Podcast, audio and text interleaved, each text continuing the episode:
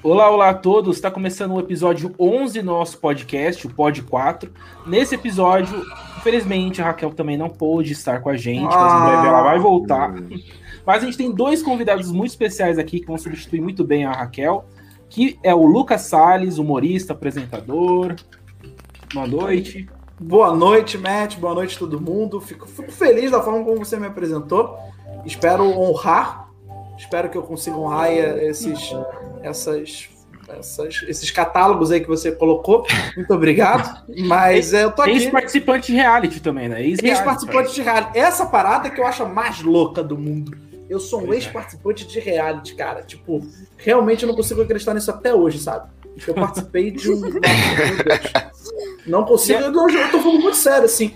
Às vezes vem um lapso na cabeça e falo, meu Deus, eu participei de um reality show. Muito louco. E a gente também tem aqui a admin da Thaís, do BBB 21, que é a Camila. Boa noite. Boa noite, gente. Obrigada pelo convite. Né? Primeira vez aqui. Vamos lá, né? Thaís, estou de luto, né? Mas fazer o quê? Coitada da piticazinha. Mas não. Ela não é odiada, ela não é detestada, ela não saiu escorraçada. A língua dela não é um chicote, tá tudo bem. Que loucura. Ó, gente, então vamos começar o resumo dessa semana, mais ou menos, né, gente? Que foi a eliminação da Thaís, vamos comentar os momentos mais interessantes. Primeira coisa, né, a gente vai falar sobre o Caio como líder, e eu acho que, assim, nem é muito sobre o Caio como líder, mas a primeira coisa a gente tem que falar sobre a Viih Tube correndo, mancando pra abraçar o Caio, né, gente? Meu Deus! Maravilhoso! Nem tinha já o... Nem o Caio sabia que ele era o próprio líder, ele tava identificando a parada, e ela já tava ali, meu Deus! Agora, eu vi isso hoje, inclusive no Twitter, acho que é um vídeo, ou do TikTok ou do Instagram, que deu uma viralizada, de uma menina, ela foi super, inclusive super educada, que ela falou assim, não tô aqui pra julgar, mas vamos aos fatos. A Viih Tube, vocês estão vendo o comportamento dela lá dentro, com o figurino, com as roupas que ela tem usado, com o cabelo, com o lance também de sempre apelar, não apelar no pior sentido, né, mas apelar de falar, isso me lembra minha família, isso me lembra meu pai. Essa é a visão dela, que quem não a conhece tá tendo ali no Big Brother, e a gente acredita ser a mais sincera possível, né? Porque num reality show não tem como você ser um personagem. Não tem. E aí ela fez um antes e depois, ela comparou com algumas fotos, até com diferença de pouquíssimos meses antes da Viih Tube entrar no BBB, e viu uma Viih Tube basicamente completamente diferente da que a gente tem visto hoje no BBB. Talvez com um perfil menos de meninote e mais de mulher. Por exemplo, ela falou que o aniversário da Viih Tube, inclusive, foi o tema, se eu não me engano, foi lingerie, alguma coisa desse gênero. E aí tem uma outra foto ela com top, uma coisa mais enaltecendo, acho que o corpo dela, uma vestimenta que enaltecesse. Tem algum problema? Jamais. Nenhum problema em usar esse tipo de vestimenta nunca. Nunca teve, não deveria nunca ser. Mas a gente sabe que não condiz um pouco com a imagem que ela aparenta. Dá para ser meninote e usar a roupa que quiser, isso é óbvio. Mas parece, isso a menina falou, não querendo julgar, ela disse isso no vídeo, que parece que foi uma coisa mais estruturada. E ela fala, não quero nem dizer que a Viih Tube é de bom caráter, de mau caráter, eu quero dizer que ela é jogadora. E, de fato, é uma das maiores jogadoras do BBB. Jogadora, né, gente? Camisa 10. Camisa 10. Uma coisa de Viih Tube, que é como também de Sandy, várias outras pessoas que cresceram na mídia, é que existem duas personas muito fortes ali. E a Viih Tube que está dentro do palco, porque agora é um palco, é a Viih Tube que é do filme, que é dos seriadinhos, é essa que tá ali, porque ela tem que manter no mainstream essa... Que o seriado dela é até meio picante, assim, é tipo um Elite do Netflix, só que... Mas é a transição natural. Eu sou especialista no seriado dela, a Viih Tube... A Viih Tube era alcoólatra, teve que superar o alcoolismo, eu acompanho, eu vejo todos os capítulos. Eu juro, em prova, eu recomendo. Ela teve problemas de alcoolismo, ela dá muitas lições. Aí tem uma menina que estava sofrendo com um namoro abusivo, ela aborda muito temas adolescentes. Os temas sociais, são bem atuais, assim, os temas, assim. Uhum. Eu vejo que eu gosto de referências. Mas eu acho que ela entrou com um perfil de marketing, talvez, isso que o Lucas falou, montado para essa coisa, a festa temática dela do líder de infantil e tal, eu acho que ela quis puxar para esse lado, para fazer um personagem de marketing do BBB. É, eu acho que... E nada contra, nada contra. Se é uma personalidade dela, até porque se não fosse, gente, se não fosse, a máscara uma hora ia cair, uma hora ela ia desmontar. Não tem como você ficar com a máscara 100%. Por isso que eu, assim, eu já disse isso e repito aqui, eu quero repetir aqui no Pod 4. Tenho pra mim que Karol Conká foi Karol Conká lá dentro. Não, eu sei que é até meio estranho. Infelizmente, é até meio estranho revisitar a Karol Conká, porque parece que ela participou da edição passada, né? Não sei que sintoma que a gente tá tendo, que a gente tá, o tempo pra gente parece outro agora com o BBB, não sei se é porque ele tá mais extenso do que nunca, não sei por isso, mas parece... também, né? É, mas parece que a Conká, de verdade, a Conká parece que não foi a edição passada que teve a Conká, não, foi nessa, não tão louco que a gente tá, no momento tão louco que a gente tá vivendo, mas eu tenho pra mim que a Conká foi ela, e digo mais, se a Conká tivesse ganho glórias ao invés de derrotas, ao invés de cancelamento, ela continuaria saindo na... Ela teria a mesma posição, ela não necessariamente veria a necessidade de se transformar. Até porque, cara, não tem como não ser, não tem como ser uma outra pessoa. Assim, você pode, na minha humilde opinião, tá? Eu acho que você pode extravasar para outras personas, como o Filosofop disse. Você pode realmente ir para outros cantos da sua mente, sem que você saiba. Você pode se transformar numa pessoa mais paciente, você pode se transformar talvez numa pessoa mais quieta. Eu acredito que isso tenha acontecido com a Thaís. Não acho que ela... É claro que a gente brinca, né? Pejorativamente, chamando ela de planta, mas eu não acredito que ela seja uma planta vida ruim. Pelo contrário, acho que ela deve ser super ativa no que faz, na sua vida pessoal, na sua vida profissional. Só que às vezes ela fica até um pouco acuada, cara. Imagina você com mais outros 16 outros participantes e pessoas famosas, e você se fala, cara, não sou ninguém aqui dentro, pode ser minha oportunidade, o que eu vou produzir, o que eu vou fazer, e você acaba travando. Então, eu acho que também tem muito a ver, não é só muito dela, né? A gente tem que pensar também nos outros, porque tem muita gente de personalidade muito forte ali dentro, né?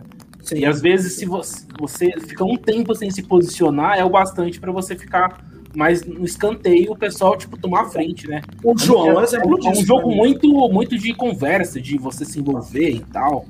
O João era chamado de planta até a quarta semana. Até, não sei até que tempo, mas a gente chamava o João de planta tranquilamente. Planta. Você já vê que ele não, que ele já tem... Ele sabe se posicionar, ele tem uma cabeça muito mais à frente. É um cara muito mais tranquilo. A brincadeira é o professor, cara. O professor que... Qualquer professor, se tacar o Big Brother, ele sabe conviver muito bem com aqueles animais, porque, pô, o cara convive com turma, o cara sabe lidar com as piores das situações. Deu aula pro Projota, inclusive, mas ele foi se posicionando, ele teve momentos de se posicionar. É que eu acho que, diferente de outros participantes, eles promovem os seus momentos. Sim. Eu acho que isso é ser jogador, promover o seu momento. É o que a gente criticou, como vejo alguns comediantes, do Nego Di. Em momento nenhum ele promoveu a seu favor para fazer uma piada, sabe? Para fazer um momento de graça. Tipo, teve um palcozinho com stand-up, com microfone na festa dele. O cara, não sei se o cara... Eu nem lembro de ter visto a festa dele. Mas eu não sei se ele usou aquilo ali a seu favor. Não, eu acho que a proposta do Thiago Leifert era ter um palco de stand-up, alguma coisa assim, e ele recusou, né? Ele pediu essa foi a proposta, ele falou que não queria. E aí... Eu acho que não só eu, muita gente achou muito estranho isso, né? Porque era o momento dele mostrar pra que ele veio, entendeu? A gente já teve vários comediantes na Fazenda e eles sempre têm uma participação mais extrovertida. O Nego Di tava amargo dentro do BBB, sabe? Não, foi o que eu falei nas primeiras semanas. O Nego Di, na primeira semana, né? O Nego Di, tudo que ele fazia era extremamente calculado. Ele não queria fazer piadas porque ele não estava conseguindo calcular as piadas deles para ver se a piada poderia virar uma coisa ruim para ele e tudo mais. Então, piada ele não queria arriscar. Mas tudo que ele fazia era muito calculado. O VIP dele foi extremamente calculado. Sabe, a votação era muito calculada. Foi. Voltando no que o Lucas falou, e aí eu queria perguntar para Camila, porque ela é a que está bem próxima da Thaís. Aquele primeiro mês, eu vi que ao final do processo, quando a maior parte do Gabinete do Ódio saiu, foi um reboot. É como se o programa começasse novamente, só que ainda com alguns ranços, uma pré-história do episódio 1. Ainda ali seguindo. E nessa hora muita gente se transformou. A Juliette para de ser a perseguida para ser a adorada. O Gil e a Sara se juntam mais forte, começam a falhar aqui e ali. Você começa a ter essa segunda temporada com a Carla ainda lá. O que aconteceu com a Camila, com a Thaís, é porque eu li Camila, o que aconteceu com a Thaís, que ela não conseguiu dar esse reboot, fazer a história funcionar com Fiuk ou fazer a personalidade dela aparecer. E aí o Lucas falou do professor João com os adolescentes, mas a Thaís tem crianças mesmo, né, como pacientes. Por que ela não explorou um pouco mais desse lado divertido? Será que tem alguma coisa que você possa nos dizer? Então, eu acho, assim, na minha opinião, observando assim, ela... Eu acho que muito a parte da insegurança dela. Eu acho que ela ficava com muito medo de ter que falar alguma coisa ou, tipo, ser taxada de algo do que ela faz, isso e aquilo, tanto que tudo vai naturalmente. Eu acho que quem tá ali mais próximo dela conseguiu tirar as coisas dela, mas ela não conseguiu dar essa mudada, usar isso ao favor dela, porque eu acho que tinha muita insegurança da parte dela. Tanto que ela já falou que se arrepende de não ter acreditado no pensamento dela, né? De não ter seguido o que ela pensava. Então, acho que ela ficou muito ali, estagnada, sabe? Tá bom pra mim, não tô na reta. Ok. E ela pode ter visto também essa aproximação com a Viih Tube como uma força, né? Assim, porque ela teria aquela outra irmã fazendo aquele diálogo até que o Lucas falou, assim, aquela coisa da infantilização mesmo. Né? E aí as duas, como Power Girls ou alguma coisa assim, elas devem ter tripped. Dia que né? Elas devem ter... Creche, vamos botar fogo. A creche vai botar fogo. Aí a gente até achou que ia ser uou, mas só que era uma coisa muito mais das duas ali. E a Thaís tem esse lado? Fogo, de barraqueira? Isso é interessante saber. Existe isso na vida dela? Ela... Então, pelo pouco que eu conheço, tipo, eu não sou próxima da Thaís, eu sou próxima do primo dela, né, do Igor. Ele falava que, tipo, ela era tranquila, mas que ela não deixava, assim, ela não gostava de injustiças. Ela não gostava de ouvir coisas e deixar por isso mesmo. Então, ela não era do barraco, mas ela também não era de ficar, não é de ficar quieta o tempo todo. Mas falando um pouco da Thaís, a gente pode brincar com essa coisa, chamar ela de planta, que ela ficou retraída lá dentro, mas eu não tenho dúvida que ela mostrou, e quem quis enxergar, enxergou, era uma das pessoas com o coração mais puro dentro da casa. Eu falo isso com uma tranquilidade enorme, sabe? Foi uma das poucas pessoas que não teve fala problemática, ela estava sempre sorridente, ela tinha uma inocência, transparecia uma inocência. Se a Viih Tube quis, se é que a Viih Tube quis montar uma personagem mais voltada para essa coisa infantil, a Thaís tinha isso naturalmente, ou ela me enganou muito bem, cara, porque ela realmente passava uma inocência muito grande. Ela, assim, a gente via que ela não... Tem muitos ali dentro, né, que falaram, que abusaram, né, das falas problemáticas. Ela em nenhum momento demonstrou ser, e além disso, do coração dela, eu havia uma visão ótima do jogo. A visão dela, na minha opinião, era uma visão boa, porque ela conseguia ler bem as coisas ali, e as pessoas não viam isso porque ela não... jogava, assim, ela não tomava voz de decisão, né? Às vezes ela tinha um comentário interessante, mas a gente não via isso na ação, né? Não tomava uma ação, uma atitude. Faltou a atitude de botar o pau na mesa. Eu acho que ela ficou intimidada, né? Cara, eu acho que é bom a gente lembrar de uma coisa que é muito importante. A gente tá falando, basicamente, de uma casa com 16 pessoas que você não conhece. Sim. Eu acho que quando você conhece, tem um apreço, tem um afinco, melhora, como foi o caso do Caio com o Rodolfo.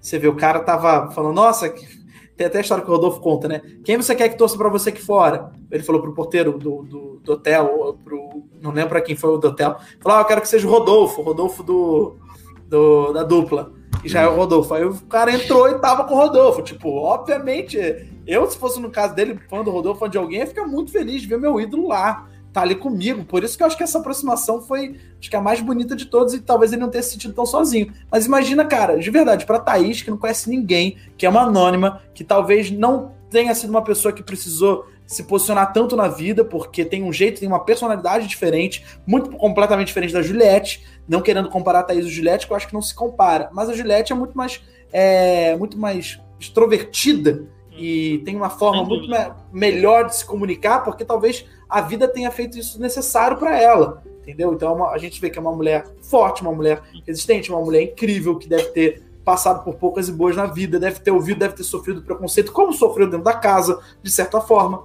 Então ela aprendeu a se comunicar. E a Thaís pode ter vindo de uma outra linha, que a comunicação dela é de uma outra forma. Não quer dizer que é errada, e nem que a da Juliette é certa. Só que é aquela velha história. Quem não comunica, se trumbica. E no caso da Thaís, por talvez não ter feito tanta vontade de se comunicar, por estar acostumada com outro tipo de vida e replicar isso no BBB, eu acredito que ela tenha replicado, porque eu acredito que a Thaís tenha sido o que ela é dentro do BBB, ela fez as amizades que tinha que fazer, que obviamente ela faria aqui fora. Inclusive, se ela tivesse falado mais, principalmente nessa semana com o Caio e tudo, eu não sei, poderia ter até revertido isso.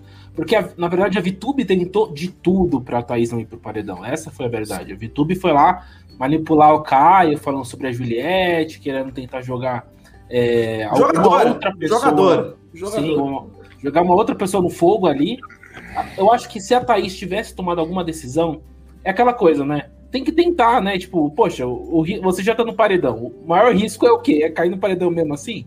Então tenta, né? Eu acho que aí faltou E a Viih Tube tava tentando muito. Nossa, a Viih Tube teve que jogar pelas duas. Esse que era o problema. Jogou pelas duas. Mas é muito cômodo, né? Você também se encostar. Ela também. Antes do paredão, o Caio comentou que depois do jogo da discórdia, ela foi conversar com... Não lembro com quem. E não conversou com ele. Então ele ficou assim, sem entender. Foi com o Gilberto. Ela foi conversar com o Gilberto, não conversou com ele, então ele ficou sem entender nada, que foi um dos motivos para ele ter votado nela, pela distância entre os dois, né? E ela, é isso que o que estava falando, ela replicou. Eu acho que, assim, deveria sim, você tem que jogar, você tem que conversar, você tem que ir ali, ó, e estar você está jogando, você não está ali, ó, no seu grupinho ali, papum, papum, mas só que você tem que estar jogando ali pro público, tem que jogar em tudo. Ela se fechou muito, quis ficar mais na dela, e eu acho que isso também prejudicou um pouco. E um elemento que a gente precisa ver, e eu estava tentando ver bem os números das casas anteriores, nessa edição nós tivemos um número muito alto de personalidades beta. De pessoas que são negociadoras, que são do deixa disso, que podem ser ou não plantas, mas... os alfas saíram muito cedo. Aquele boom da Karol Conká foi tirando todo mundo que tinha personalidade forte desde o início. Exato, você ficou com o Gil e a Juliette. E Projota era o único que queria tirar os betas e plantas e... mas ele, enfim, o Projota saiu e ele tinha essa visão, que era interessante, pelo menos. Ô, Mati, em cima disso tem uma pergunta boa do Shazam aqui. O que a produção pode fazer para manter uma reta final agitada? Nos últimos anos, a única edição que teve uma reta final aumentada foi o 17, mas por um ponto bem fora da curva. Eu acho que é paredão mesmo que eles tinham que fazer, um paredão atrás do outro, né, para poder ocupar o tempo com isso. Eu acho que o 18 também foi agitado. Também, eu ia falar assim, o 18 foi bem agitado, foi até o fim. Até a eliminação da Paula, que foi a última eliminação, já foi agitado. Eu, pra mim, acho que o 18 foi um pouco mais agitado ainda. Também que o 17 foi agitado de uma forma meio errada, né? Com a polícia no meio. A polícia batendo ali, expulsão... Coisa linda. Mas eu acho que eles vão por esse caminho mesmo. Vai virar tipo um Power Couple ali de prova todo dia, paredão todo dia, porque não vai ter mais enredo de social. Eu acho isso preguiçoso. Eu acho que uma boa produção é capaz de fazer assim. Pega o prêmio e bota ele na mesa. Falou, tá, dos 1,5 milhão, vamos fazer aqui uma prova, vocês podem perder dinheiro do prêmio. Ou provas que tire de alguém. A casa. Não, eu tenho uma solução que é sempre incrível. Mas bota o Eliezer na casa. É garantido, cara. Atenção. Garantido. Bota o Eliezer que vai dar certo, cara. Bota o Eliezer na casa, cara, é garantido. Bom, mas ele tá no limite agora, não tá comendo olho de cabra. Ele tá confirmado no limite? Tomara. Confirmado não.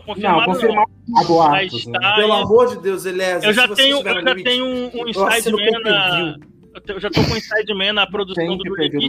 Quando eu tiver com informações, eu passo aqui. Pelo amor de Deus, eu vou fazer um tirão pro Eliezer ganhar o No Limite. Não tem voto. Merda, esqueci que não tem voto. Eu vou fazer um tirão de torcida. Mas olha, o Boninho poderia muito bem criar um prêmio do público, que seria menor do que o prêmio final. Acho genial. Mas é um prêmio pra quem assiste e decide. Ah, pô, é igual dessa... o Favorite. O Favorite, é exatamente.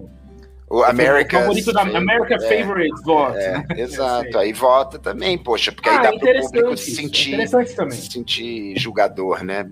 Por favor, por favor, pelo amor de Deus. Eliezer, eu vou fazer camiseta do Eliezer, foda-se. Não, eu tô prometendo aqui. Isso seria incrível. Um mod 4. Eu faço, feliz da vida. Eliezer, boto camiseta, estampa, eu sou Eliezer Team. Eu sou mesmo, cara. Engraçado que a primeira pessoa me receber no Power Couple, porque você entra, inclusive tá vendo o 5 agora, desejo sorte a todos os participantes. Não, já lançaram a lista, Matt, inclusive? De participantes? Não, tem uns boatos aí, de uma galera aí, né? É, porque ano passado eles lançaram, ano retrasado eles lançaram com a gente. É, eles lançaram acho que um pouco mais de uma semana antes, mais ou menos, eles fizeram isso daí. Acho que foi por aí, eu acho que até esse ano eles vão fazer de novo, mas eu acho que tem o confinamento do Covid-19, eles têm que confinar, ver os testes, não tem como você liberar antes sem o Covid, então...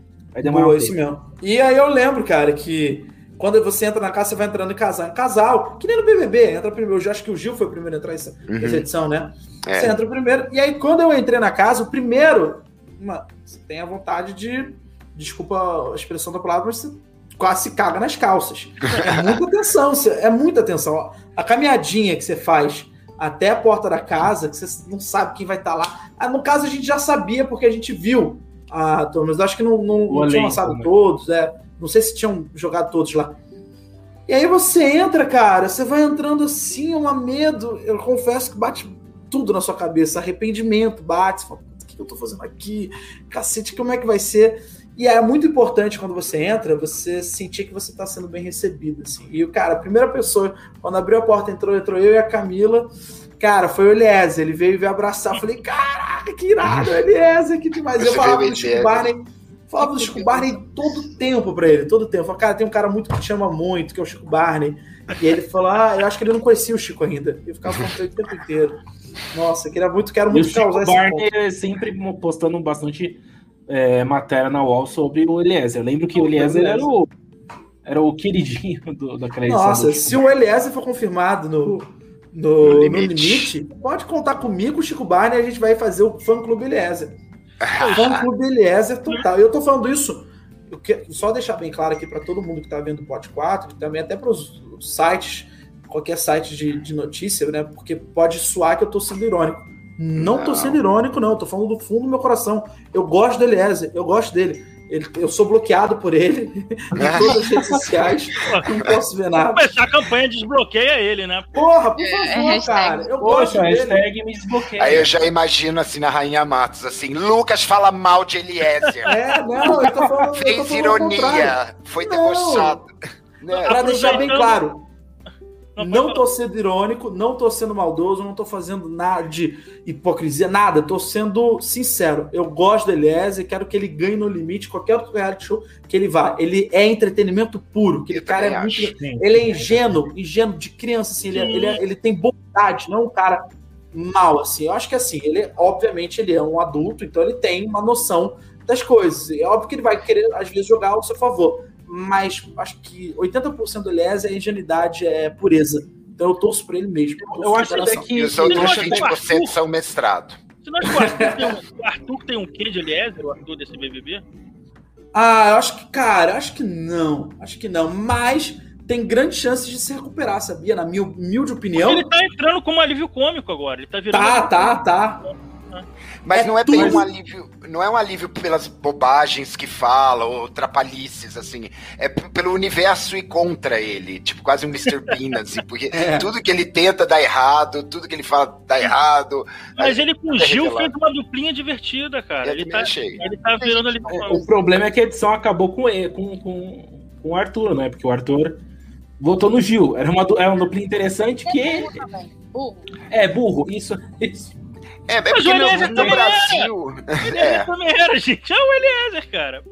Então, mas olha só, o Brasil, cara, os produtores de reality show precisam dar um jeito de parar com tanta moralidade. Mas eu acho que se bem que são alguns reality shows. Porque senão você vai engessar totalmente o jogo. Você chegou no nível do 21 no BBB, em que as pessoas já entram assim, tipo, eu tenho que ser coerente, eu tenho que ser verdadeiro, eu não posso ser falso. É só uma neurose de santificação.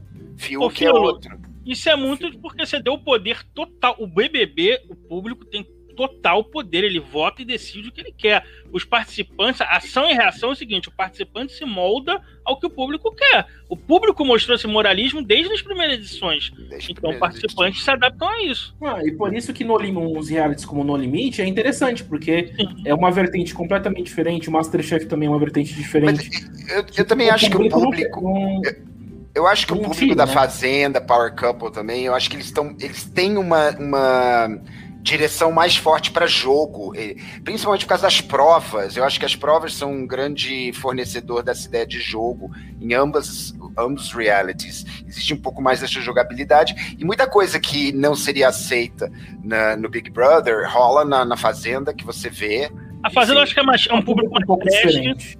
Fazendo, acho que tem um pouco mais trash. Tirando, acho que o ano passado é uma vertente completamente diferente. Mas os outros, eu concordo. É bem nasty, traz um público, por exemplo, a minha mãe, ela só assiste Power Couple. Ela odeia BBB e ela gosta de Power Couple por causa dessa coisa dos casais. Ela gosta de ver os casais que se conhecem, quem tem... A dinâmica do jogo é interessante, né? Minha mãe só vê Power Couple. E eu queria fazer uma pergunta pra Camila. Aproveitar que temos aqui uma admin. Como é que eram as suas funções? Você cuidava do Twitter ou você cuidava do Instagram, dos dois? O que vocês tentavam, quando vocês conversavam na equipe, passar? Vamos tentar passar aqui. Porque o jogo não é só lá dentro. Hoje em dia o jogo é aqui fora também. Então, o que vocês tentavam de brief passar para ajudar na imagem da Thaís? O que vocês achavam que gerava mais engajamento?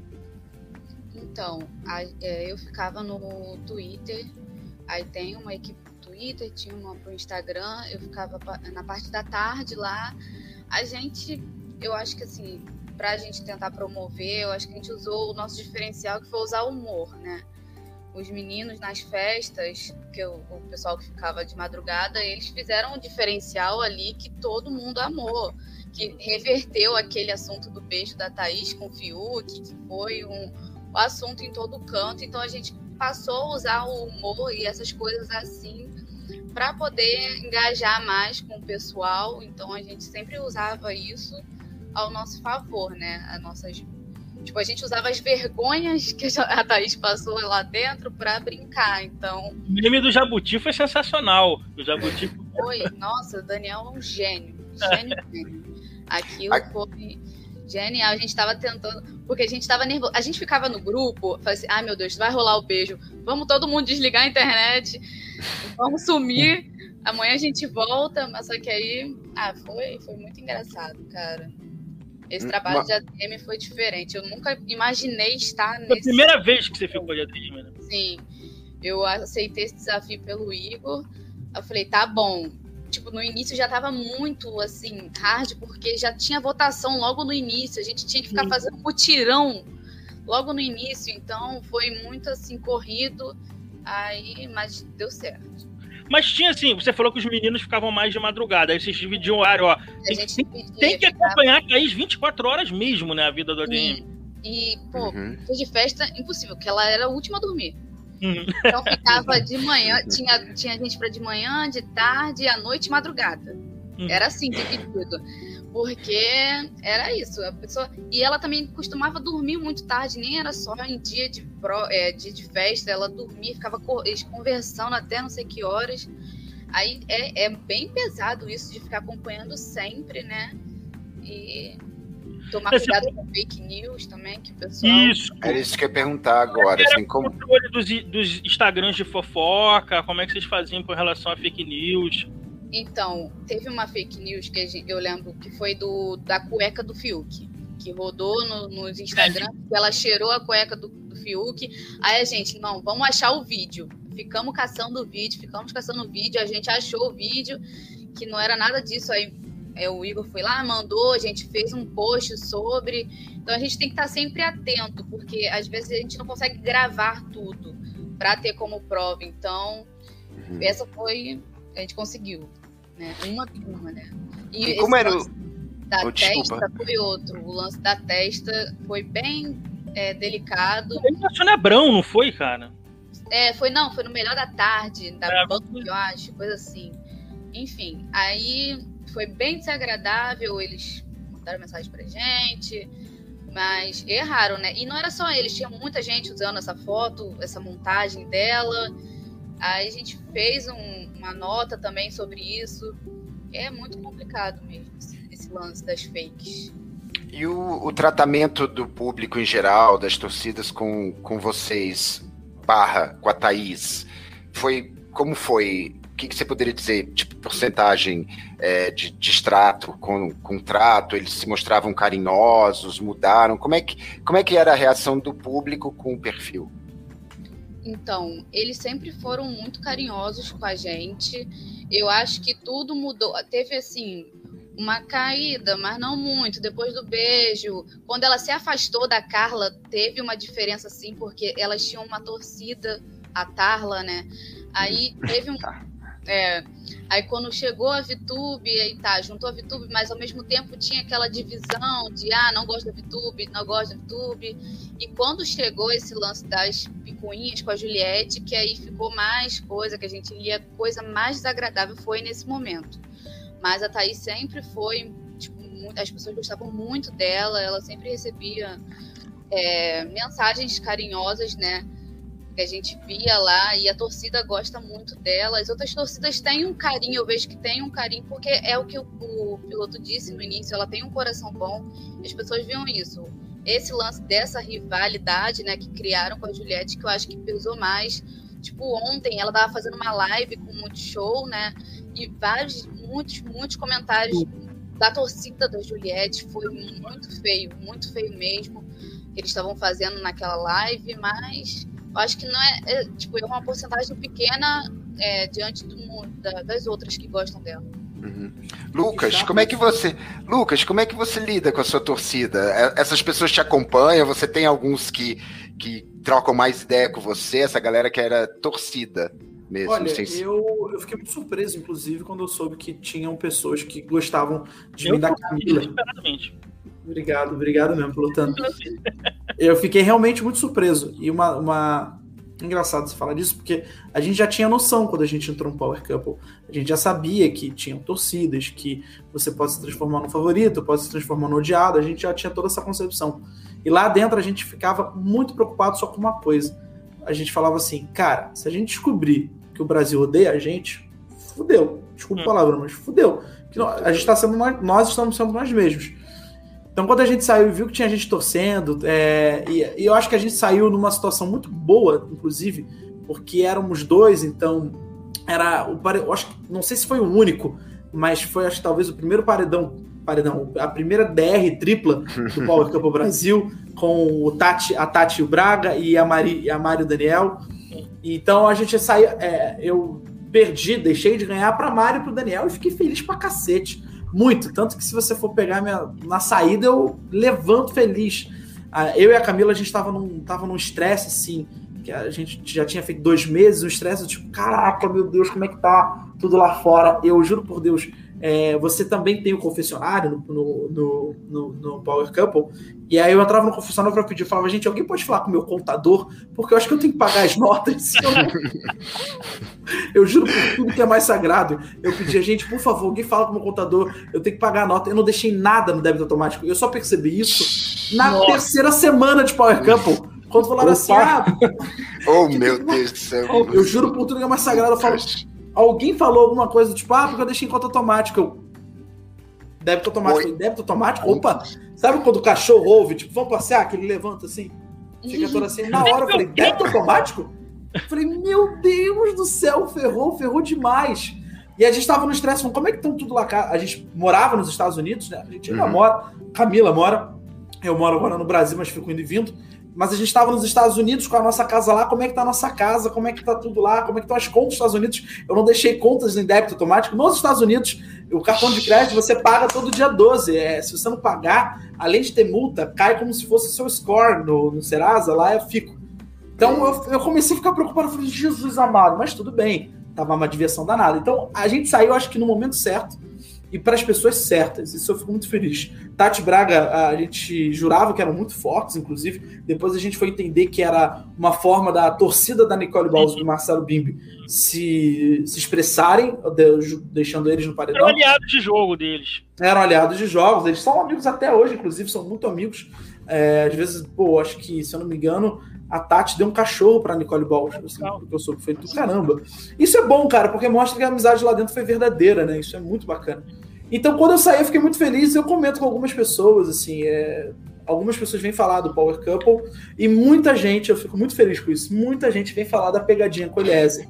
Assim, eu vejo a própria Record, o próprio ponto. Agora, porque não acompanhou 2 anos atrás, foi descobrir isso agora. Assim. Muita gente. Nossa, a Nazaré Amarga, se não me engano, publicou no Instagram e eu recebi bilhões de mensagens, juro, bilhões de mensagens. Foi muito legal, né? Foi muito feliz. Eu sempre falei, o meu sonho, se eu tô no Big Brother, eu atendo o Big Fone.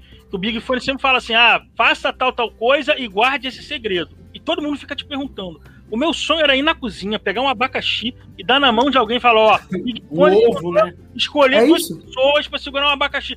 As pessoas levam a sério demais o Big Brother.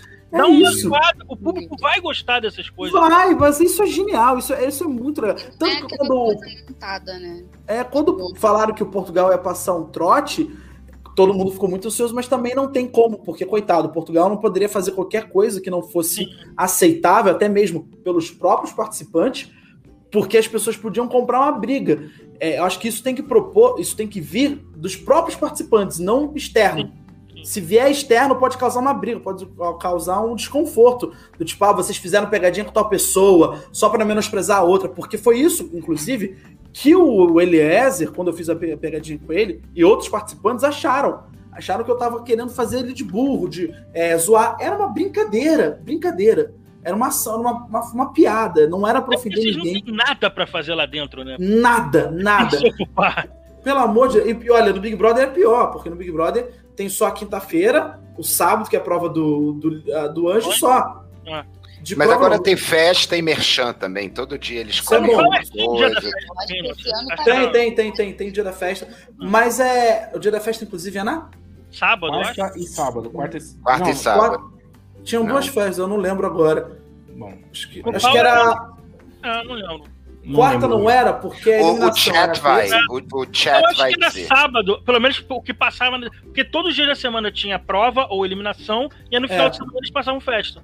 Pode ser festa, então. Pode ser no sábado, então. Eu não lembro certinho. Tinha o dia da festa, que era até festa... Até porque as provas davam uma mudadinha nos dias das provas. Eu acho que teve umas dinâmicas mais aceleradas, outras mais lentas. Eu lembro de dar uma mudada, assim, deixava até a gente meio confuso, inclusive. Mas o que eu lembro, assim, claramente, que eu sabia que era terça eliminação, quarta prova, no dia seguinte tinha a prova de gênero, quarta e quinta prova de gênero podia alternar, ser primeiro a prova das mulheres e depois a prova dos homens, ou o contrário. Sexta-feira era um dia vago, sábado era um dia vago e domingo era a prova do casal, que era a prova dos casais. Na maioria das vezes foi assim, que teve alguns momentos que mudava também. Mas eu lembro dessas mudanças, que isso replicou na gente, e foi, eu acho que justamente na semana em que a gente foi líder, e eu tenho que agradecer publicamente, já agradeci, mas eu volto a agradecer. Casal Power. Eu comemorei demais que vocês ganharam a prova do Vocês hambúrguer. Ganharam todas, né? Vocês ganharam hambúrguer foi maravilhoso. O texto que o Pilotando fez me fez chorar. Lendo, me fez chorar. Assim, eu chorei. De verdade, cara. Obrigado pelo tanto de coração. Eu chorei lendo o texto, é um texto lindo. Foi muito bacana porque a todo momento eu e a Camila tive muita sorte. Infelizmente a gente não tá mais junto, mas eu tive muita sorte na minha vida de ter a Camila, de ter ficado, a gente ser amigo, ser noivo, casado. E a sorte, cara, da Camila ser quem ela é dentro do jogo. Por mais que ela tenha a voz dela de gralha, e tenha o jeito dela de brigar comigo, e tem o jeito dela... Ela odiava quando eu fazia alguma coisa, alguma brincadeira, quando eu dançava, ela odiava. Mas o jeito dela era muito bom, porque ela é que nem eu, feliz o tempo inteiro, tá de bom humor o tempo inteiro, faz amizade com todo mundo, tá sempre no alto astral. E era isso, cara, a gente vivia isso lá dentro. Assim, poucos momentos eu me vi estressado, me vi irritado. Poucos momentos. Eu lembro de um momento que o Eliezer estava muito descontrolado, ele até foi brigar com a Camila. E aí eu me posicionei. Acho que uma das poucas vezes que eu me posicionei sério, eu falei: olha só, da próxima vez que você fala grosso, Você quer falar grosso, fala comigo, não vai falar com a minha esposa. E não porque ela ser mulher nem nada, mas eu não queria que ele falasse assim com a minha mulher, com a minha esposa. Sim. Não, não quero que você fale assim com uma pessoa que eu amo. Vê, fala comigo, resolve comigo. Não querendo nada machista, né? Desculpa se sou... Se fosse esposo, você diria o mesmo. Se fosse esposo, eu ia dizer, não fala isso com meu marido. Não. Fala isso, vira, fala comigo. Seja educado com essa pessoa que eu amo, não... Quer se extravasar, quer ficar puto, vem falar comigo. Eu acho que é a única vez assim que eu me irritei, assim, porque de resto, cara, a gente via as brigas, as tretas e, mano, algumas pra mim não fazem sentido até hoje e outras eu já não ligava lá dentro mesmo, tava dane-se. Mas eu entendo, por isso que eu entendo um pouco a Thaís, voltando só um pouco ao assunto da Thaís, eu a entendo um pouco, porque às vezes, diante de tudo aquilo, a primeira coisa que deve ter passado na cabeça dela é se precaver, é se proteger. E se proteger foi, mano, eu quero analisar de fora e ver o que tá acontecendo. Às vezes a Thaís podia ter uma leitura de jogo muito superior a que muitos jogadores lá dentro, só porque ela tava ali observando o tempo inteiro. Mas às vezes também não, às vezes ela pode, cara, ter sido talvez a maior e melhor loucura que ela cometeu na vida, de entrar no BBB e ver, caraca, não esperava nada daquilo. Diferente, eu acho, que de outros participantes que têm essa noção, não sabem jogar e acabam se perdendo. Você vê, por exemplo, por que temos algumas pessoas torcendo pro Arthur agora? Porque a gente quer ver ele botar a Viih Tube no paredão. Você fala, cara, agora ele acordou pro jogo. Uma pessoa acordou. Uma pessoa. A única pessoa que votou na Viih Tube. É a única. E tomara que ele consiga, cara. Tomara que ele ganhe o líder hoje. Ele foi a única pessoa que votou na Viih Tube. Sim, foi isso que eu disse. A única pessoa que votou. Os dois votos dela. O Isaías aqui, Mati, ele falou uma parada interessante. O povo ocupa mais a cabeça nos realities da Record do que da Globo. Eu acho que o pessoal do BBB fica muito ocioso lá dentro, cara. Mas é o que eu falo, a estética. A Fazenda e no Power, eu acho que tem mais atividade pro pessoal ficar mais ocupado e isso ajuda. Mas eu também, por exemplo, acho que teve mais no começo do BBB, quando o jogo estava muito estratégico, onde você precisava analisar o comportamento de cada um para saber com quem ia votar em quem, isso também ocupava bastante tempo.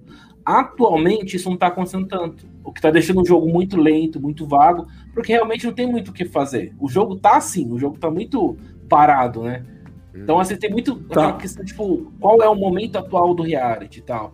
Eu concordo que, por exemplo, o Power Camp tem momentos ociosos também, e a Fazenda também tem momentos ociosos, mas aí depende muito do dia também. Mas a Fazenda, os caras cuidam dos animais pela manhã, sempre... ainda eu acho que é mais agitado a Fazenda. Eu lembrei... Vai lá. É rápido, que o piloto falou dos animais, e minha avó falou, nossa, a Fazenda é bem mais agitada, que o povo cuida dos animais, faz isso, aquilo, e o Big Brother é bem mais parado, né? Uhum. Até porque também, na Fazenda, as pessoas já vão mais... centradas na polêmica, né? A Fazenda é feita pra rolar briga. A Fazenda é feita isso. Uma coisa que faz com que o Power Couple seja um pouco mais dinâmico constantemente é que você, além de ter as dinâmicas entre casais, cada casal é um sistema binário. Né? Então, para cada um... Né? E para cada um você tem narrativa, você pode acompanhar a história de cada casal e eles... Eu acho muito interessante mais narrativa. Os realities de dupla, reality de grupo, né? Eu acho muito interessante. Tem outros realities assim fora do Brasil. Né? Deu uma dinâmica muito legal ela entrar com o pai no BBB. Sim, é um fenômeno. Realmente, inclusive deveria repetir alguma dinâmica assim no BBB, né? Eu acho que daria uma... Você ia falar da Camila Torrão? Vai lá. Você ia falar da Camila Torrão? Não, eu ia a Camila Torrão, separar isso. Vou colocar aí. Chat. A Vi descredibilizava muita coisa que a Thaís falava. E por isso ela deixou de fazer e falar muita coisa em relação ao jogo. Eu acho que a Viih Tube podava a Thaís, sem dúvida nenhuma. Sim. Pra ter o domínio da dupla ali dela.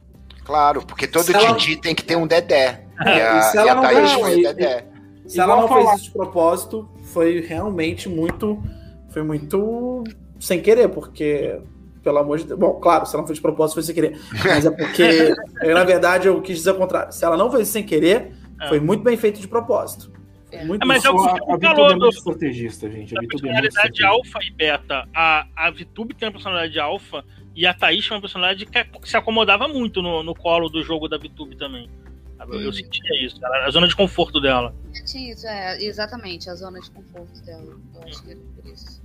E vocês, não, quando ADMs, vocês ficavam, tipo, torcendo assim, ai, Thaís, sai de perto da Viih Tube, sai do Fiuk, vai pra perto da Juliette. Vocês ficavam com essa torcida, assim? Cara, lógico, né?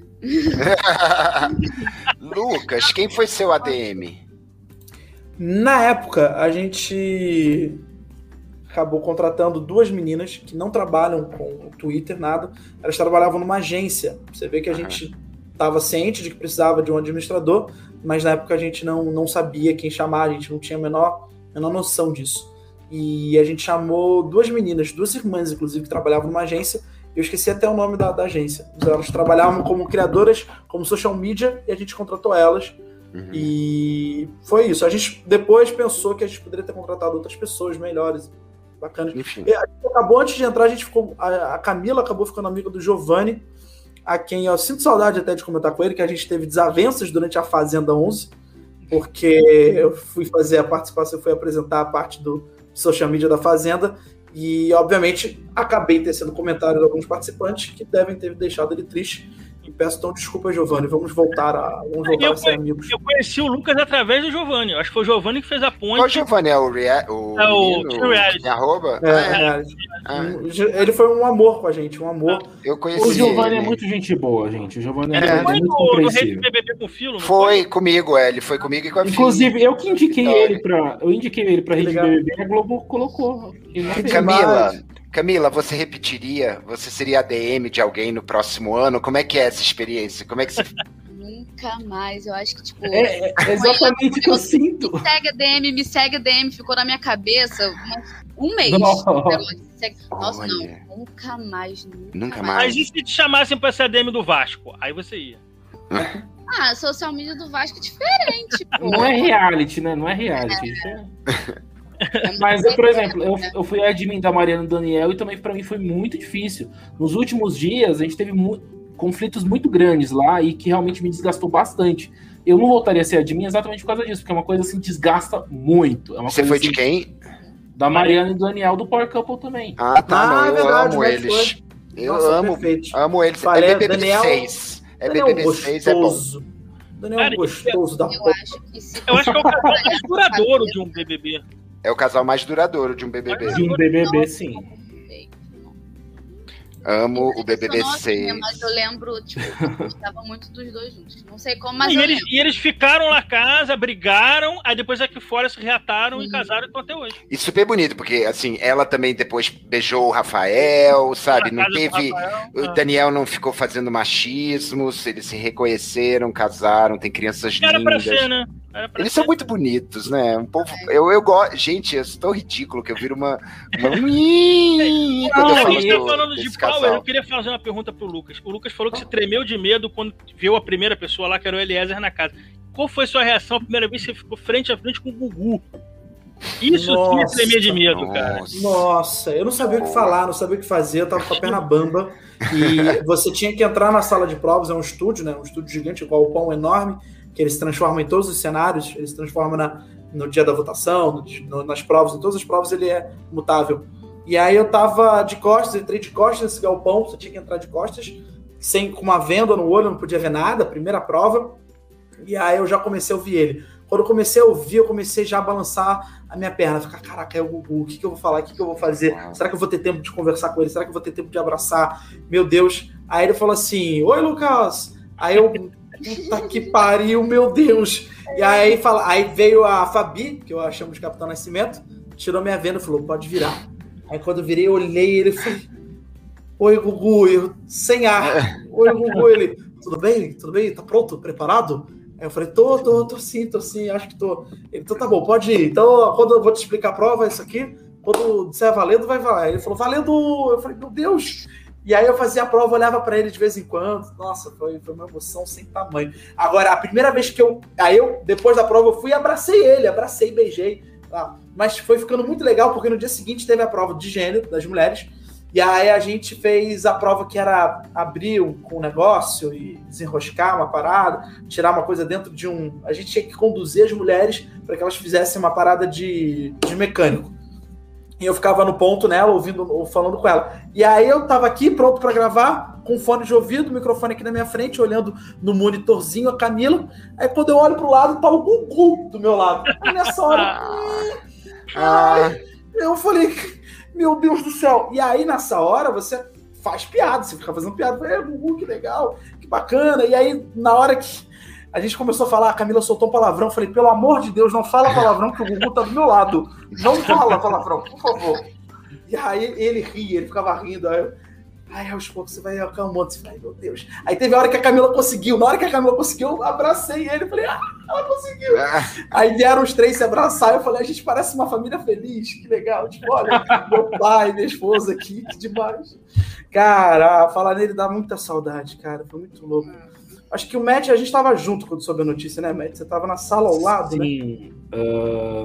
Na verdade, começou a circular isso antes de ir pra TV, né? Começou a circular que ele tinha falecido antes de passar na TV, mas ninguém comentava isso, que queria se respeitar e tal, mas enfim, foi bem complicado isso, né? Caramba! E foi em 2019, vai fazer 2 anos. 2 anos, infelizmente, da morte dele. Pegou a gente. Nossa, eu lembro, eu tava na Record, tava apresentando a Fazenda 11, e aí o nosso estúdio, em frente à sala do Matt, inclusive, era de frente pra sala de comunicação, onde fica o Gilson, fica a Karen ficava lá. É o cara Marcela, que fala com a imprensa, gente, é o pessoal que fala com a imprensa. Exatamente, isso, que passam as informações, cuidam das assessorias, de tudo. E na sala de comunicação tem as televisões que ficam ligadas na Record. Aí eu saí do estúdio da parte digital, da R7, e aí eu entrei na sala de comunicação e tava todo mundo em pé, olhando pra frente. Falei, nossa, o que aconteceu? Aí eu olho pro lado, tem a televisão, a Fabiola. Na hora que eu vi a Fabiola, eu fiquei desesperado, porque a Fabiola tava tremendo. A Fabiola tava com medo. A Fabiola entrou no programa ao vivo, acho que do Geraldo Luiz, se não me engano, acho que foi o Geraldo, com o celular tremendo, dando pro Geraldo, falou, parece que aconteceu alguma coisa com o Gugu.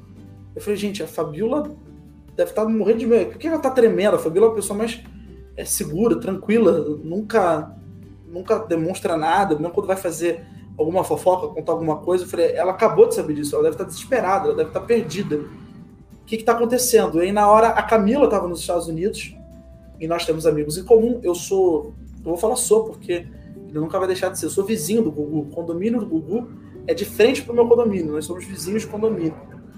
A Camila me ligou na hora, eu lembro disso. A Camila me ligou na hora e falou: aconteceu alguma coisa com o Gugu. O Gugu parece que foi para o hospital e alguma coisa muito séria. Tá todo mundo aqui de Orlando falando preocupado. E aí eu acho que. Eu fiquei meio que... Acho que eu encontrei com o Matt nesse dia. Eu não tive reação.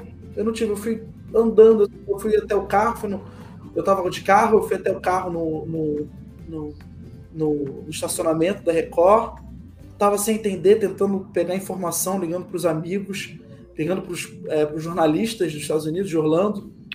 Aí eu tava meio perdido. Entrei no carro. Minha mãe tinha ido nesse dia, inclusive, conhecer a Record. E aí eu entrei no carro, estávamos no carro, aí todo mundo muito perdido, a Camila me ligou, falou, olha, parece que o médico disse para alguma pessoa aqui de Orlando, já estão falando que infelizmente talvez ele não consiga resistir. E aí a gente ficou desesperado nessa hora, assim, desesperado, e a gente via toda a movimentação, todo mundo orando, todo mundo... muito preocupado. A gente teve live no dia seguinte, eu lembro que isso foi numa quinta-feira, na sexta-feira eu tive live, a gente foi apresentar live com o eliminado, foi, se não me engano, com o Neto, e não foi fácil, não foi nem um pouco fácil, porque a cabeça toda hora tava no Gugu, e não porque é um... Isso porque não tinha confirmado ainda, eu tava naquele suspense. Exatamente. De que o que aconteceu, apesar de, né, eu tinha umas pessoas que já estavam comentando que provavelmente ele já tinha falecido, mas que a gente teria que aguardar a família falar. Teria que respeitar e aguardar a família. Então isso deixou a gente muito num clima muito de apreensão, né? Uma coisa assim meio, meu Deus, e agora? O que a gente vai fazer? Aí você quer ajudar. É uma coisa que eu vejo muita gente agora, graças a Deus, se movimentando, orando pelo Paulo Gustavo. Inclusive peço a todo mundo aqui, quem puder, quem Só até que hoje ele teve uma melhora. Graças a Deus, graças a Deus. Ele não teve hemorragia interna. Hoje tá uma notícia que ele tinha melhorado. E acho que esse sentimento é muito bom da gente mandar vibrações positivas. E por mais que a gente fizesse o mesmo pelo Gugu lá, a gente estava muito perdido, que a gente queria saber, ajudar, né? Então, todo mundo quis ajudar, mas a gente não sabia como, então ficávamos ali emanando energia positiva, rezando, outros orando, outros fazendo o que a sua crença diz para fazer, mas todo mundo mandando energia positiva. E quando veio a notícia de fato, se não me engano, no sábado ou na sexta-feira à noite, eu não lembro direito, foi um choque. Foi, de fato... Foi uma comoção estilo Mamonas Assassinas, Ayrton Senna, foi nesse tamanho. Foi big. Assim, uma pessoa, né? Não vou nem falar um senhor, porque não era um senhor, era um adulto de 60 anos, né? Um espírito de jovem, ele queria tanto, olha... O Gugu é foda, porque o Gugu já estava pensando em outros formatos. Muitos formatos que a gente gosta, ele já tinha comprado, já trazia. Quando ele soube do Power Camp, quando ele foi convidado para fazer o Power Camp, ele foi muito feliz, que era um formato que ele gostava. Ele ia nas feiras. Quem até muito me ensinou foi o Gabriel Lima, diretor do Vou Te Contar, também o Denis Salles, diretor do nosso The Chef. Conta do Gugu com muito carinho, com muito amor, e ilustram ainda mais a imagem dele que eu sempre tive. A imagem de uma pessoa perfeita. Impressionante, assim, o Homero também comentou uma vez quando ele se preocupava com o programa em si. Não era só pela audiência, mas também como pelo programa, se aquilo ali era de bom grado, se quem estava assistindo ia ficar feliz como ele de fazer. Ele amava o Power, amava apresentar o Power, já estava pensando, canta comigo, se eu não me engano, foi uma ideia dele, de trazer um formato que ele queria trazer, tanto que começou com ele, era um formato que ele estava louco para trazer, a Record trouxe. Então era um cara que, no auge dos seus 60 anos, que muitas vezes a gente acha que é a idade de parar, a idade de descansar, era onde ele mais queria trabalhar, onde ele mais queria trazer novos formatos, com novos produtos e lançar outros apresentadores. É um homem incrível, é um homem que faz falta, sabe? Todo dia assim... Eu não vou falar todo dia, senão eu vou estar mentindo, mas um dia sim, um dia não, eu consigo. Todo dia eu estaria mentindo, eu tenho que ser sempre sincero com tudo. E ele fez de tudo. Se a gente for parar pra pensar, o Gugu ele fez de tudo na televisão, né? Ele fez desde um programa de auditório até um programa de reality, um programa musical. Sim. Ele fez o Passo Record, gente. Ele fez muito programa de venda ele fez. Eu e o Silos também, ele fazia reportagem no Sabadão, no Sabadão à noite. Ele botou fogo no próprio corpo, no carro, aquelas coisas assim, mais... Lembra aquelas... Assim, nossa, ele é que trouxe os concursos de funk com coreografia, né? Eu lembro, ninguém gostava. Só o Filo vai lembrar. Eu lembro que ele fez aquele concurso do Rambo Brasileiro. Lembro, Rambo Brasileiro. Ele foi um pouco mais velho, eu lembro dessas tranqueiras. Vem cá, Lucas, então ele com certeza tá te acompanhando. Ele tá te acompanhando onde você tá agora. Então, onde é que você tá agora? Fala pra galera aqui do nosso chat. Eu tô no The Chef, de segunda a sexta. Amanhã temos programa. Segunda a sexta, das 9 às 11, The Chef com o Edu Guedes. Tenho a honra de trabalhar sob a direção do Denis Salles, sobrinho do Homero, um grande diretor que também já trabalhou com o Gugu. Então, e tenho a honra tão grande quanto de trabalhar com o Edu Guedes, que é um cara que eu amo muito. Eu estou muito feliz lá, e quem puder acompanhar a gente vai ser um privilégio sem tamanho. Acompanha a gente na tela da Band, segunda a sexta, das 9 às 11. O Raul Lemos... Raul Lemos falou bastante de você, fez uma propaganda, o Raul, do MasterChef. Ah, que legal, que demais, adoro o Raul, maravilhoso. Desejo muito sucesso a ele agora na Rede TV. Encontrei o Raul na Rede TV, ele tá super contente com o projeto. Imagina, ele merece, o Raul é um anjo, é um cara magnífico. Ele te adora, É aquela pessoa que é amigo de todo mundo. O Raul é perfeito, ele adora, cara. O Lucas. Ele fala, o Raul se encontrou bem nessa parte de entretenimento, cara. É um cara necessário. Gente, um cara super o programa do Raul é interessante para um programa dele aqui na Rede TV. É bem interessante. Legal, eu recomendo o pessoal assistir também. Não vem defender sua Rede TV, não, Mati. Não vem defender sua Rede TV. Olha, eu fui muito feliz na Rede TV, eu queria agradecer. Encontrei, inclusive, meu último dia de Rede TV. Eu encontrei com o Matt. Entrando na portaria. Na portaria. Eu tô dando tchau pra todo mundo. Eu tô meio perdido assim. Falei, meu Deus. Foi a hora que o Lucas falou, ok, tô saindo na hora certa. Vamos agora é ótimo. Não, jamais. Me viu e falou, pronto, tô saindo, valeu. Não, eu fiquei feliz. Não, eu tô brincando, Matt. Fiquei muito feliz. Eu falei, Matt, você vai ser muito feliz aqui. E eu fui muito feliz na Rede TV por eu acho que foi o Talvez o... Não, eu fiquei mais tempo na Rede TV, talvez, que na Record. Mas foi, acho que talvez uma das emissoras que eu trabalhei por menos tempo, mas foi muito feliz, foi muito legal. Eu trabalhei com pessoas incríveis lá, o Kaká, a própria Paloma Bueno, diretora do Sensacional, o Renato, Renatinho, que incrível o trabalho, a Amanda, todo mundo muito incrível lá dentro. O Dirlan é um anjo na minha vida, queridíssimo. O próprio Homero, trabalhei com ele, que pô, esse aí é o pai que eu quero ter na vida. Assim, o Homero é um gênio. Lucas, você participaria do camarote de um próximo BBB? Tranquilamente, sim. Iria sim? Tranquilamente, sim. Mas eu iria pra zoar, pra tirar sarro. Exato, era o que eu ia cobrar. Vamos cobrar, a gente vai guardar essa entrevista. Eu acho muito difícil, eu acho que a minha relação com a Globo nunca foi boa. Então, eu não sei. Digo isso tendo trabalhado lá durante 5 anos. Trabalhei lá 5 anos, foi de 2010 até... Você fez show? Eu não lembro agora. Eu fui convidado para fazer o video show. E eu fiquei surpreso com isso, inclusive. Nunca contei isso. Eu fui convidado para fazer o video show. Exclusiva. Eu fui convidado para fazer o video show. Inclusive, eu até esqueci o nome da diretora que chamou, era uma moça, uma querida, mas a gente não caminhou pra frente, eu acho que também não ia dar direito. Foi antes do Maurício entrar. Foi quando o Maurício entrou e acabou o vídeo show. A função dele é essa. Chegar e foi antes do Maurício. Eu acho que foi assim que o Cortez entrou, me convidaram logo em seguida depois. Acho que o Cortez ia sair, alguma coisa do gênero, e aí tinham me convidado. E aí a gente não conseguiu entrar no denominador comum, não foi pra frente, mas foi bem melhor. Até me surpreendeu, porque eu não sei qual é a visão. Eu queria muito saber como é meu passe avaliado lá na Rede Globo. Não que eu tenha interesse de ir lá, nenhum.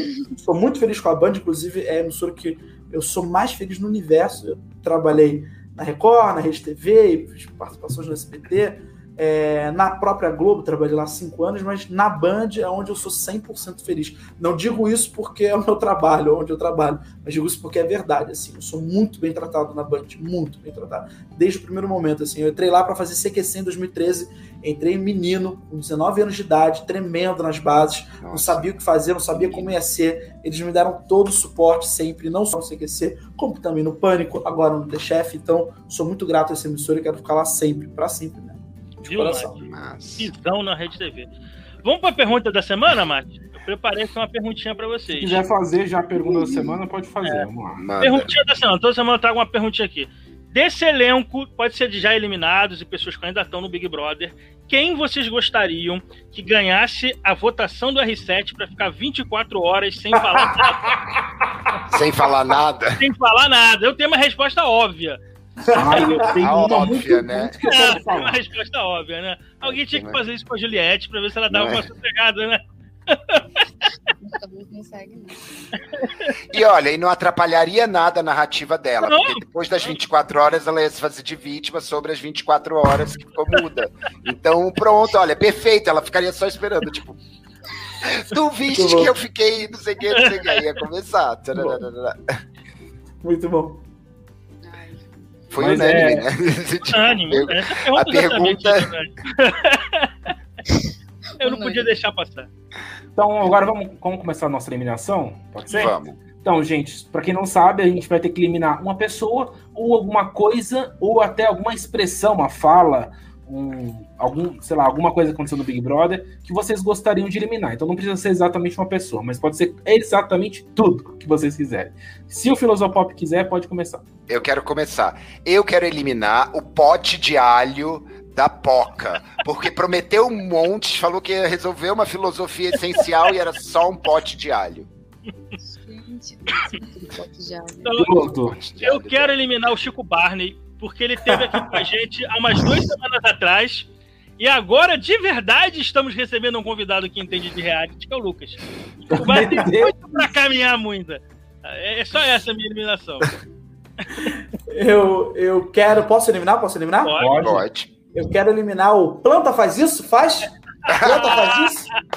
O inimigo do riso.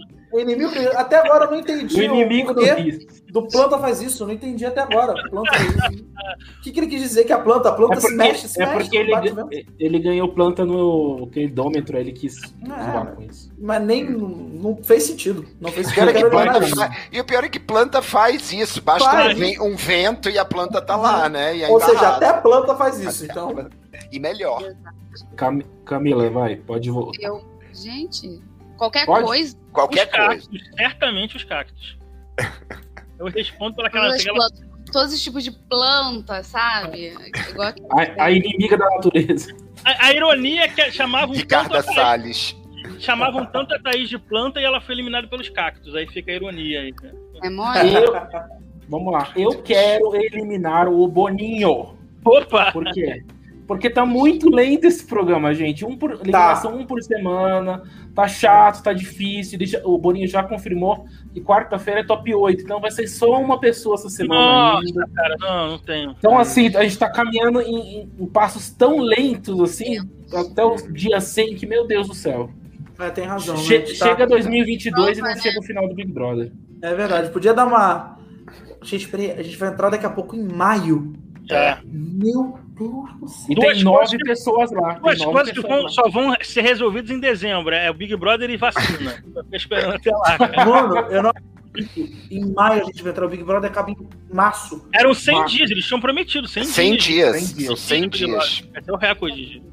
A gente tá no dia 80 e não sei quanto. E nesses 100 dias, quantas vezes a determinada participante falou a palavra eu? Valendo! Um dia em 100 dias, quantos banhos a Viih Tube tomou? Não, isso é fácil. Isso é fácil. Aliás, anunciaram que vai ter depois de a lavagem de roupa suja e a Viih Tube escutou lavagem e tá fugindo desde agora. Não. Eu queria saber se tem um Instagram já ou um Twitter falando, hoje a Viih Tube tomou banho. Hoje não. Hoje tem Twitter. Banho. Eu acho que tem o Twitter. Por favor, Viih Tube tomou banho hoje? Não. Inclusive, é o mesmo da Ana Clara. Ana Clara tomou banho hoje? Tinha um desse também. Inclusive, eu queria parabenizar a Ana Clara, que tá fazendo isso. Ela tá incrível. Ela tá incrível. Ela apaixonada pela maneira como ela tá conduzindo. Ela tá sendo incrível. Ela é ótima. Eu tenho uma história de dor e sofrimento e frustração. Eu sou torcedor fluminense. Eu um dia estava no Maracanã, num camarote, estava a Ana Clara e o Ayrton, o pai dela, os dois do Big Brother, no mesmo camarote que eu tava. E eu fiquei torcendo o jogo inteiro pro Fluminense fazer um gol, pra no momento do gol, todo mundo pulando, eu abraçar ela assim, e não foi, mas não pegou. Uma história que eu vou carregar pra sempre de sofrimento. Ah, mas com certeza, você vai no Rede BBB, apresentar, vai com certeza vai te dar um abraço, certeza absoluta. Mas parabéns, Ana Clara, que, tá fazendo isso de maneira... muito bom. Sensacional. Tá incrível. A gente gosta. A gente não elimina ela. Não.